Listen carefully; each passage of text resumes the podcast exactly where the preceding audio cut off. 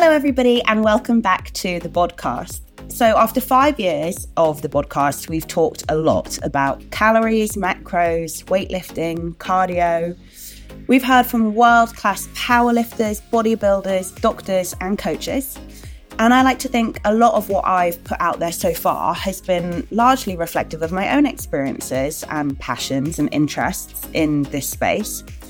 But as a coach, I would be lying if I said that I didn't have to tackle other topics with my clients on a near daily basis. And namely, these are clients' behaviors around and relationships with food, eating, their various histories and emotions around it. Now, my stance as a coach, for those of you who haven't been coached by me or, or don't pick this up from my social media, is often one of pragmatism. For example, I believe that comfort eating is a normal human behavior, and that's why we have terms like good home cooked meal. That's why cooking is, is such a huge comfort to many of us, and that's why eating out at a restaurant is seen as a treat, a lovely, leisurely thing to do with people you love. And often clients think that comfort eating is a bad thing. It's not. And trying to change that natural human instinct, ironically, then creates all sorts of problems around quote unquote dieting or just being happy living your normal life. So I really coach for balance and acceptance of balance instead of this kind of all or nothing mentality, which a lot of my clients get caught up in um, and is a very hard cycle to break. Another issue I often face with my clients is the presumption that because they over restrict and then inevitably overindulge, that they now have binge eating disorder. And I'm always at pains to explain that overeating because you've spent the last three or four weeks on a very restrictive diet is not clinically diagnosed binge eating disorder. And again, it's very human. And what we need to do is come away from the all or nothing mindset and we circle back to a more balanced approach. However, while these issues are commonplace, I've also encountered many clients who struggle hugely with compulsive behaviors and emotions around food who struggle with very real binge eating disorder and who have a very difficult time trying to break the habit of emotional eating. These are clients who I often will refer to various therapists who specialize in eating disorders and or disordered eating. Which is why today, after the world's longest intro, but I feel like I needed to say all of that, but it's why today I'm very excited to have on the show just that a professional that has her own history with an eating disorder and is committed to helping others going through the same thing or similar things. So, welcome to the podcast, Lisa Unger. Am I saying your second name right? You are. You are. Thank you. Yeah, Lisa. It's like hunger, hunger without the H, which is quite appropriate, really. Thank you so much for joining us. So, Lisa, I think we should start with you. How did you end up working in this space? And what is your own story of struggling with an eating disorder? Thank you, Chloe. I think I'll start by saying that my story is how I see it is because I've done my own work. It's not, if you'd have asked me even a few years ago, I might have given you a different answer. So when I was a little child, I was extremely skinny. I used to get teased for being so skinny by my, by my sister. When I was six, unfortunately, I lost my brother. He, he died of a form of cancer. There was no such thing as bereavement counseling in those days. And I saw my parents, you know, really struggling and in a lot of pain. And I sort of became the good girl. You know, I did whatever I was told. I never rebelled. I was that people pleaser from when I was six, really trying to please everybody. I was extremely, extremely shy. And as I grew up, like, you know, at the six, uh, because I was this skinny child, I, I, I had freedom to eat whatever I wanted. But when I started maturing and developing, I just didn't know what to do with my body. And I was really, really self conscious. And it pro- progressed so that I used food as my coping strategy for my emotion because whatever my parents said, and please believe me, there is no judgment of my parents. They were fantastic parents, but obviously this was many years ago. And, you know, you can only deal with what you know. And my parents were amazing and they didn't know what was going on inside me.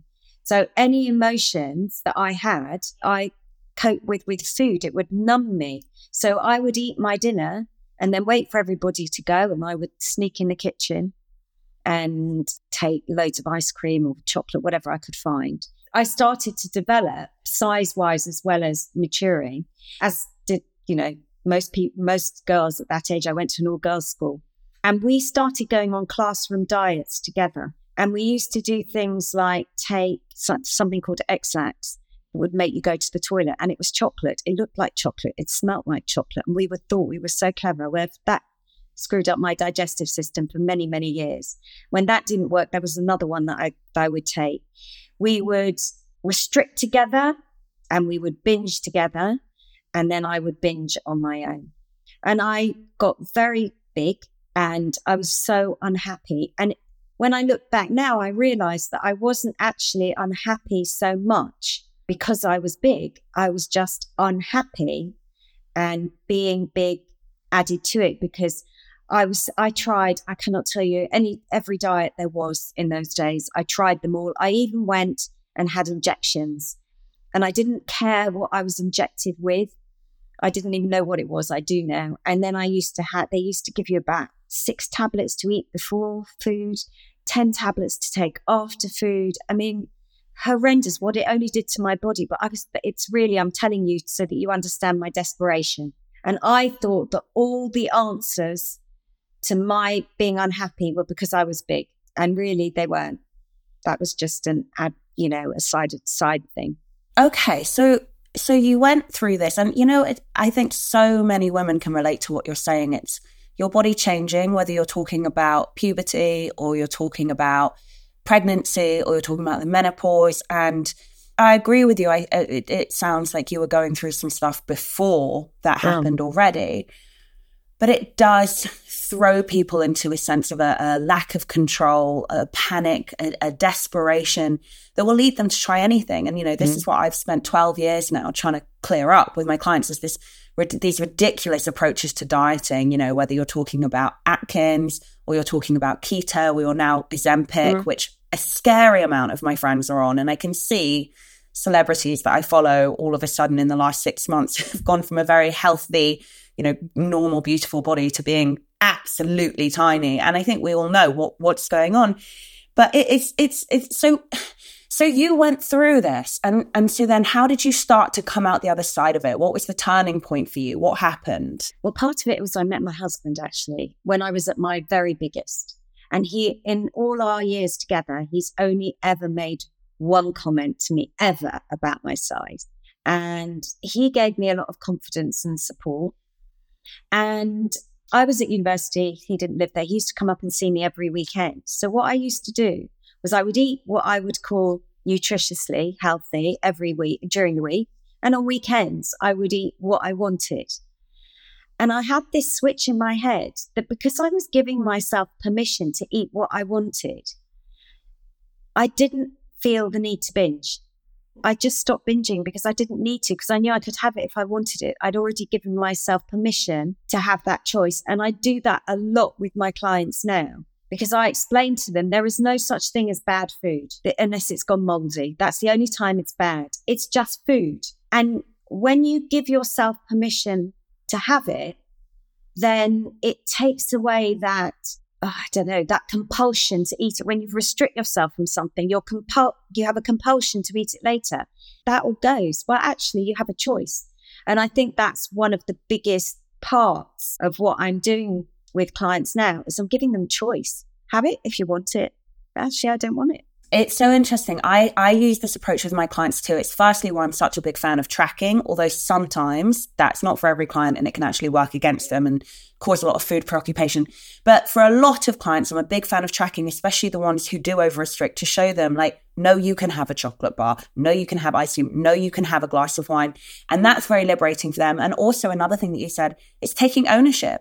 So if you decide you go to the pizza restaurant with your friends and you decide, no, actually, I'm not going to order pizza. It doesn't align with my goals right now. That's taking ownership of your choice and own it. And and if you, on the contrary, decide, no, actually, I've been, you know, really kind of nutritiously aware, really like smashing through kind of my my commitment to my goals for like a few weeks now, and I want to eat the pizza. Own it, eat the pizza, and then get on with your life. And you're right, it is a flick switch of like, no, I'm in charge the food doesn't have control over me. I have control over the food. And it, it takes a lot of work. And as I say, a lot of the time I do have to refer people on to people like you because it's not something that I'm qualified in or educated in to that level, to that degree. But it is such a game changer. Can I just ask before I go on to the next question? You said your husband's only ever made one comment about your weight. Do you mind saying what that was? Just because I'm curious. He said I couldn't sit on his lap because I'd break his legs. Okay. so not the best. I mean, he did well in terms of like a quantity, in terms of a, yeah, quantity aspect, in terms of a quality aspect. I dropped the ball. It's all right. We've been together 41 years. We're doing okay. But we, we argue about other things, but not much. Never, never has been anything to do with size ever, except that. I think a lot of my clients kind of come to me thinking that they have this really kind of deep insecurity or sadness. And, and when we dig deep and we work together for a while, it, it kind of materializes that they're in horrific relationships with men who are very controlling or verbally abusive. And I do I do encourage everyone listening, if you're in that situation, ask yourself, is the problem you or is the problem them? Because uh, I think I would say at least over 12 years, at least four clients, and I can remember all of them by name and experience it materialized that actually they were fine. They were in a really horrific relationship. So something to reflect on. Another thing that we, I do with clients is I teach them what I call the Bill of Rights. And it's about being assertive because if you're always somebody that is, first of all, being so aware of everybody around you and you're not listening to your own needs, it's very difficult to move forward because what I'm teaching you is to recognize what's going on in your body and to you know, answer your own needs. And if you're only ever answering someone else's, that that's not going to happen. So it's about being assertive. It's about having the right to disagree, having the right to choose, having the right to be heard.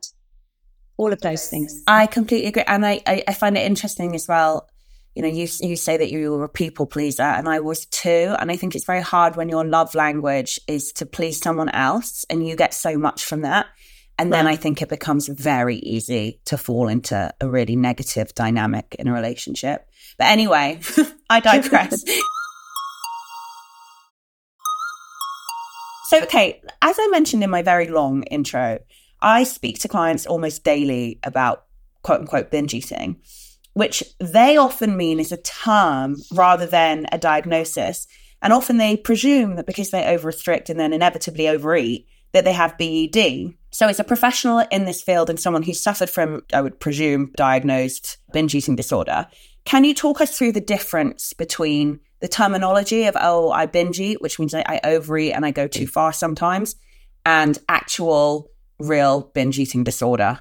Another way of thinking about it is about the difference between disordered eating and an eating disorder. And I like to think of them as like on a continuum, on a spectrum. And there's lots of commonalities between them. But an eating disorder is a medical diagnosis with a big component being mental health. Disordered eating might be somebody who has a history of dieting, who is somebody who does do these restrictions and then they can only do it for so long. And then they might binge afterwards because they haven't eaten all these delicious foods that they've really wanted to eat. And it's that thing, isn't it? You know, I take a biscuit, I eat the packet.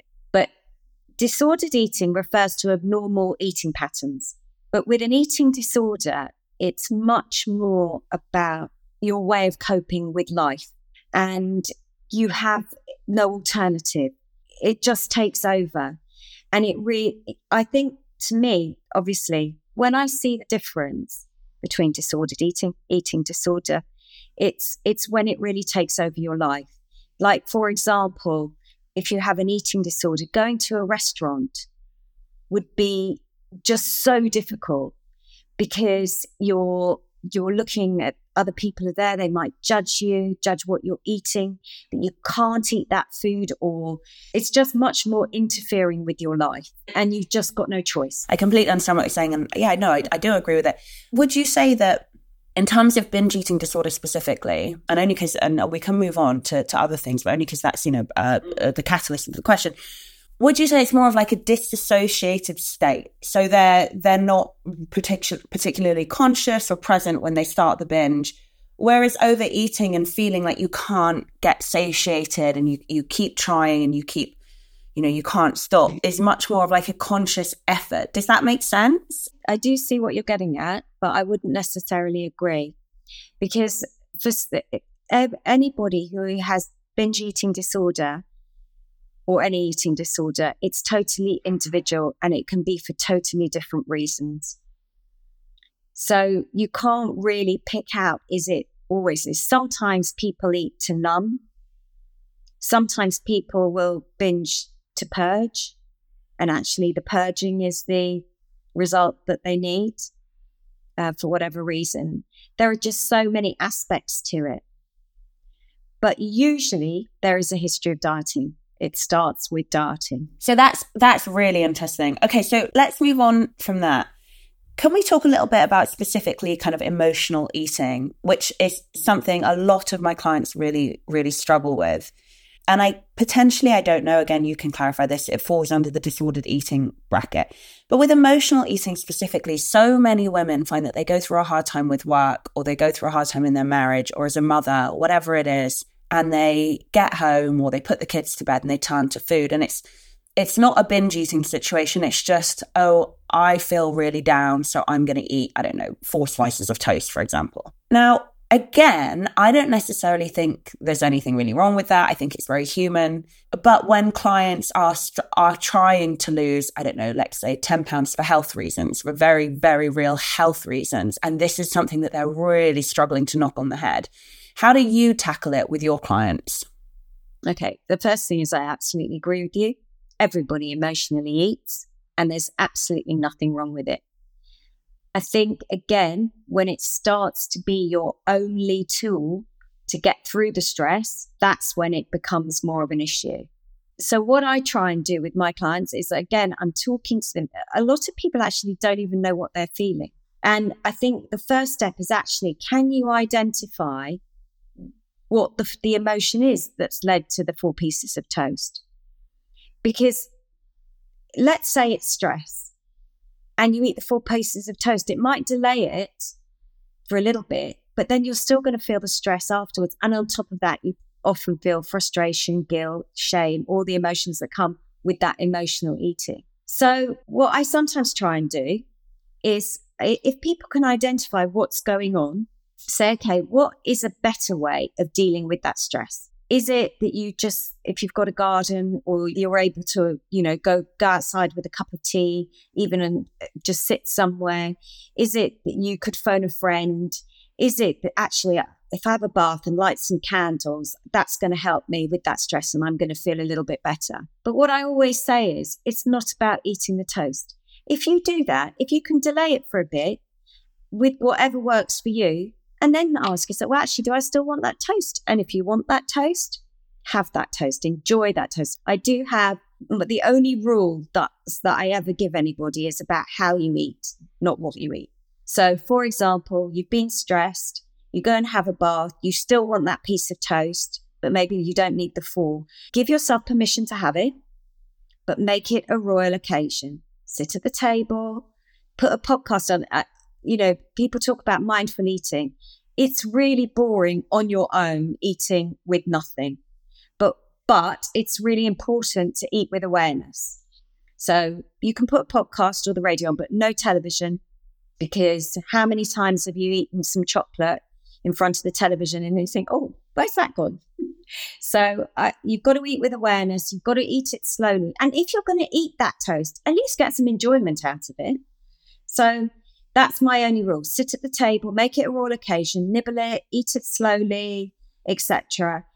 And then you usually that one piece of toast is enough because it's satisfied the comfort. You've given yourself the choice to eat it and it's not got that compulsion again. I love that. I think it's such a good point. And something I use with my clients a lot is is pause, take a pause and reflect. Like you say, okay, what is the emotion? Where is the stress coming from? And actually, even just the, the act of reflecting, that in itself takes over the action of then overeating. And you actually get more from it afterwards. My business partner, Emma, she loves journaling. She's a really big fan of journaling. So she's like, sit down and journal on it. Now, I journal for different reasons than that. Like, that's not really my approach to it. You know, as she said, we're all different and we all deal with things differently. So I journal, but not in that kind of sense, not in that kind of reflective sense. But I love what you say there about like, it's going to be much more beneficial for you if you identify what this emotion is. And fine, okay, that might take some work, but you're actually going to really benefit from it in the long run versus this like short kind of knee jerk response, which, as you say, is now going to add to your stress because it doesn't align with your goals. I really love that. Let's talk about you and, and kind of your your approach as a professional in this area. So I know you talk a lot about eat, feel, grow, and heal, which you say are all the areas that you need to work on individually in order to be able to change your kind of negative or destructive eating behaviors. So, can you talk us through eat, feel, grow, heal? They're my like four building blocks of change. Now, it's not all about the food so much when we think about how we behave around food. We think it's the food itself that is keeping us stuck. The food is important, but it's not the only area. So, there are certain things when I talk about food, my eat building block, yes, nutrition is the core and we need to get that straight, but we don't need to be perfect. A lot of people who struggle with their eating are perfectionists because they make rules for themselves about how they're going to eat and then they can't stick to them and then they've broken these rules and that sort of can can yeah you know keep the way that they're eating alive our brains are wired to keep our body alive and we need nourishment to be able to do that most of the time. So, yes, I don't make anybody eat three meals a day if, if they really don't like three meals, but I do actually say that three meals is better because we have our blood sugar. So, lots of people are doing the Zoe project at the moment and they're testing their blood sugars all the time. Not you started on. No, I'm not the biggest fan. Anyway, so cravings, mood swings, lethargy are the way that our brain communicates to us their need. And we need to have a balanced approach to eating to help with all of that and to make sure that we're getting the variety of nutrients that we need. So, for example, when you're not getting all, all the nutrients, your brain is going to be driving you to eat because it wants to make sure that you get these nutrients. But your brain can't say to you, okay, I want you to have um, liver, for example, because you're missing vitamin A. It just tells you to eat. And if you eat the wrong stuff, as in when I say wrong, it's not providing these nutrients, it's going to say, no, no, we need more. And it's going to drive you to have more. Just because it's contextual to what you're saying, and then I want you to carry on because this is really interesting. I don't know if you've seen the research, I'm sure you have, the research on humans being driven to overeat on calories when they're not getting sufficient protein in. Is your body and as you say it's you know I, I, suppose it's evolution it's survival it's driven to eat a certain amount of protein per day because obviously protein is the one nutrient that doesn't store in the body and it's always in a cycle of breakdown and synthesis and breakdown and synthesis. So we're driven to have a certain amount of protein per day. And a lot of people who struggle with obesity and, and, and overeating and cravings and things, they, it's very simply that they're not hitting their protein target per day. Um, well, their their body's kind of like I said, evolutionary target. So they overeat calories, and I find that really interesting. And I just I love what you said you know, I suppose in some ways the same can be said for fiber, but in a kind of a different context than a drive, but more just the satiating effect that we should all be eating more fiber and we'd probably struggle less with with cravings. But I find it really interesting and I just thought it was quite apt with what you were saying. So carry on. Absolutely. And also I don't believe in cutting out macronutrients from your diet because you need them all. They're, they're your body requires them all in different amounts. So the kind of nutrition that I'm teaching people is about what makes up a balanced plate, for example. So, how much protein, how much carbs, how much fats, how much vegetable. I also will talk about, yes, mindful eating, because not everybody realizes that. So, for example, Chloe, if you think about food, think about your favorite meal. Do you get any physiological reaction in your body? No. Okay, well, even me mentioning the word food my mouth is watering. Oh yeah, no, definitely. yeah, yeah yes. that's what I yes, was thinking. Sorry, yes. that's where I was going with that. Saliva is the first way that we digest our food. And how do we get saliva in our mouth? Well, the anticipation of eating by looking at it, thinking yum, yum, and whatever by the smell. And our mouth starts to water. That's why we can't walk through supermarkets when they're baking bread because we just want to eat it. The second bit of digestion is chewing. None of us chew our food enough. And when the food hits our gut, hormones are released. Hormones are like chemical messengers and they go through the bloodstream to the brain and they tell us that we've had enough to eat. But there's a problem. They take 20 minutes to get there. So if you're somebody who really eats really quickly, you're going to think, I'm still hungry. I need more. And you eat more. And then suddenly you say, Oh, I'm so full. Because that's when the messages have got there that actually you've had enough to eat. So we need to slow down. And when we can slow down, we can tune in better to hunger and fullness. You know, when you mentioned at the beginning, you said about going to a pizza restaurant. I believe that you can go out and eat in any restaurant. If you can tune into hunger and fullness, you will find that you don't necessarily have to finish everything on your plate, which is what we were taught when we were growing up. You might have half a pizza. You might have the whole pizza. But if you're tuning into your body and listening to your body, you're not going to overeat. And then you don't have to feel guilty and you don't have to feel shame. But if sometimes you were, had had enough at half a pizza and you choose to eat the whole pizza, that's fine because that's a choice. At least you know. So that's a lot where, you know, eat comes in. Also, our brain does not understand the difference between restriction and a famine.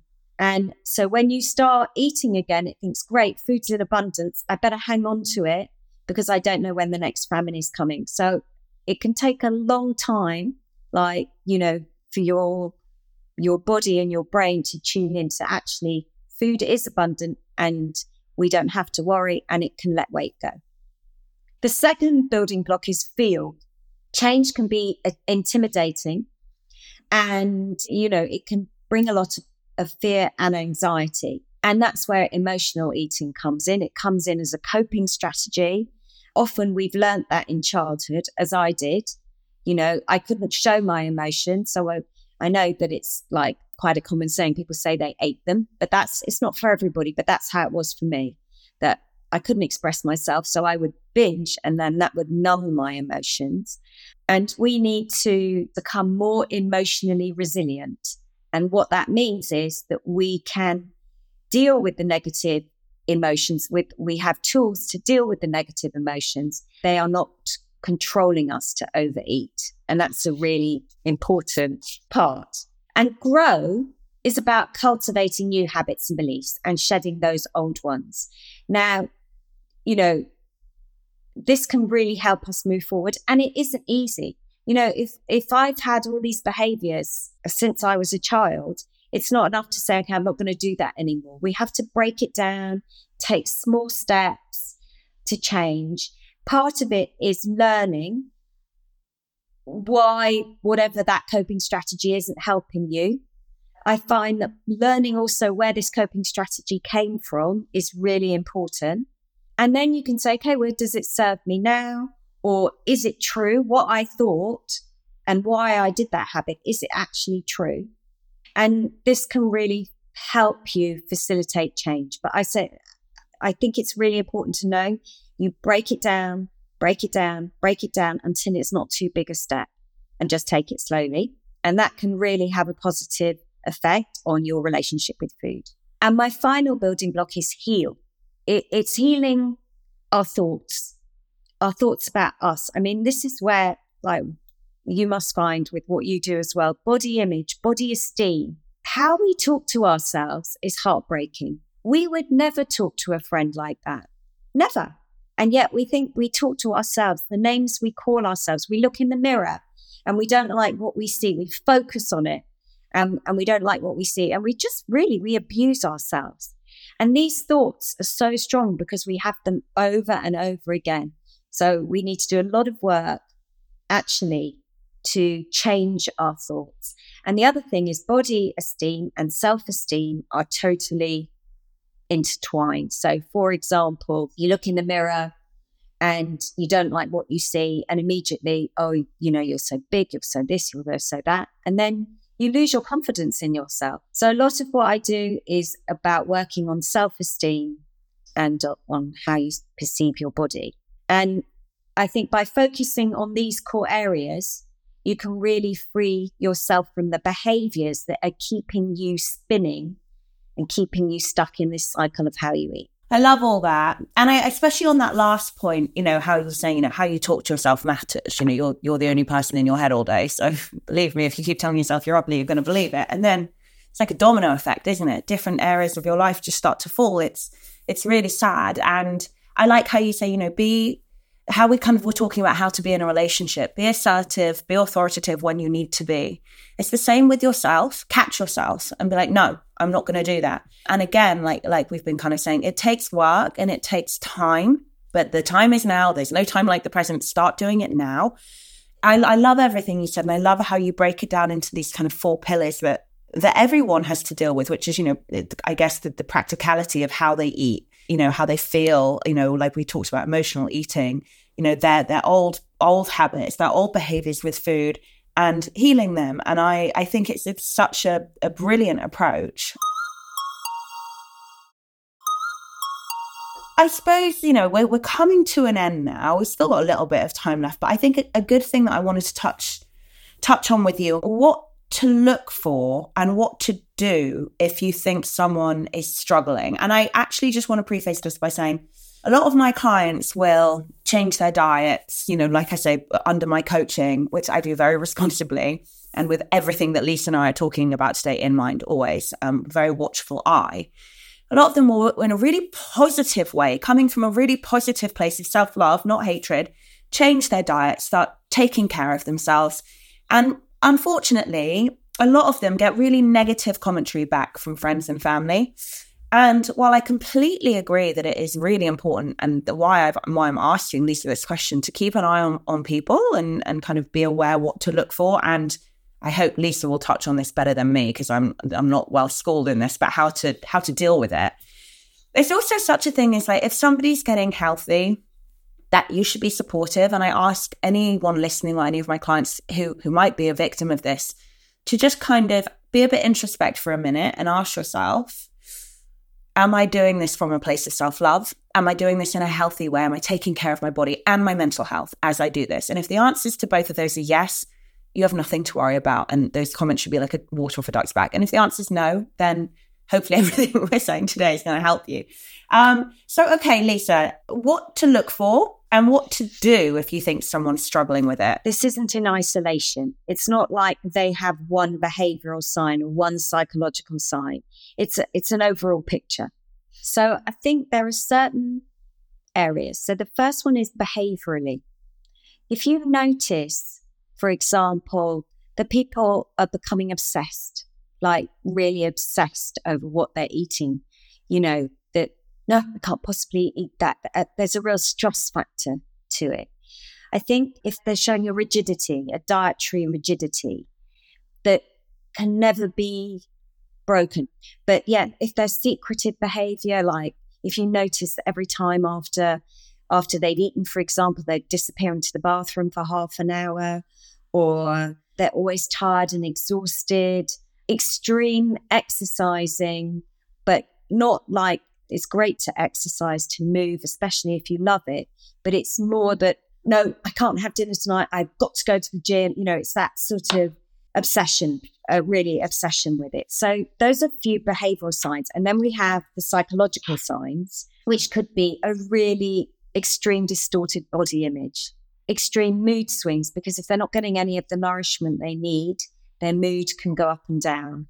And a, an obsessive fear of gaining weight that you notice. And a really big one, I think, is social withdrawal. If you're really trying either not to eat or binging all the time, you don't want to be with other people. All of this has a real impact on your daily life. So if you're noticing that they're preoccupied with food all the time, as I said, that it's interfering with regular activities, they're closing down socially, they're not seeing anybody. And as I said, not everybody will show all these symptoms. You know, an eating disorder, as I mentioned before, is just individual. They come in various forms and they may not fit particularly into one category. What to do about them? is first of all, remember that an eating disorder is a serious mental illness. It's not a win and it's not anyone's fault. So often somebody with an eating disorder will deny that they have it or they don't realize that there's a problem, but it doesn't mean that they're not ill. So the first thing to do if you're worried about somebody is approach them with compassion and kindness. Don't sort of go in and say, I think you've got an eating disorder, because they will immediately close down. The, one of the best, best things to do is actually inform yourself about eating disorders first. And there's loads of websites that give a lot of information on what you're, what you should be looking at. But remember to express your concerns to this person without blame or without judgment. And really just, do you really want to know that they're okay? Are you okay? Show them compassion, kindness, and explain why you're concerned. So I've noticed that you're not seeing your friends anymore, or I've noticed that you don't want to eat with us anymore. Don't give them a list of 20 things because, again, that's really overwhelming. They're not going to be able to listen to that.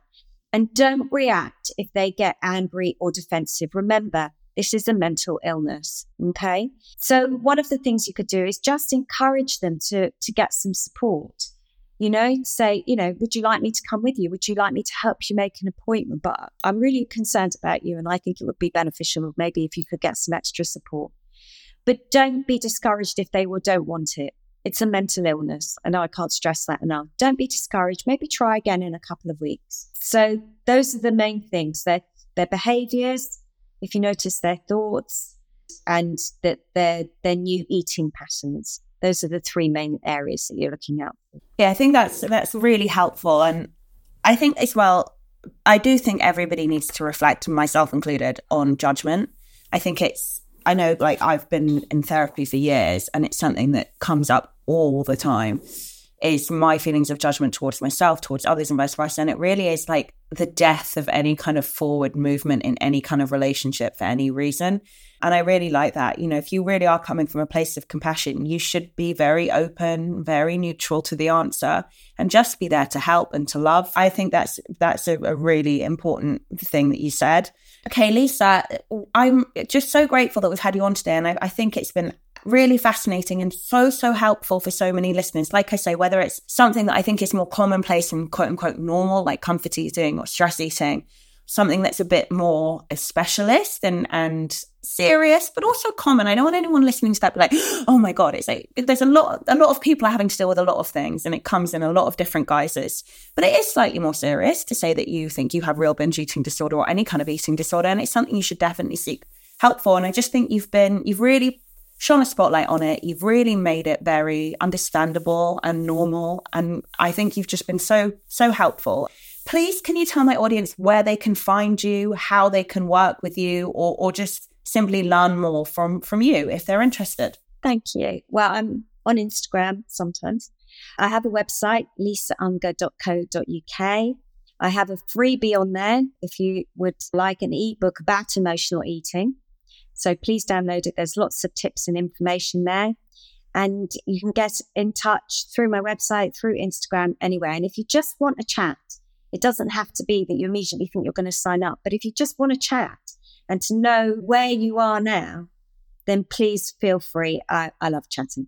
Yeah, I think I, I, think a lot of people will be coming to you, and you know, I'm you're definitely kind of a tool in my kit that I need for my clients. So yeah, I hope I hope if anyone out there has really resonated with any of this, that you do reach out. You always know someone really loves their job and really cares when they say, "Feel free to just hit me up and we'll have a chat," as opposed to like, "Buy my this, do my that." And putting out free content as well. It's just a very, very good sign and one I look for in, in professionals. So I'm I'm really impressed by that. Thank you so much for coming on today, Lisa, and thank you to my lovely listeners for tuning in yet again. As we've talked about, I am now bi-weekly doing the podcast, so we'll be back in two weeks' time. And I hope you all have a lovely rest of your week. If you like the podcast, please like, please subscribe, please share on social media. It really, really helps. And we will see you in a fortnight. Bye, guys.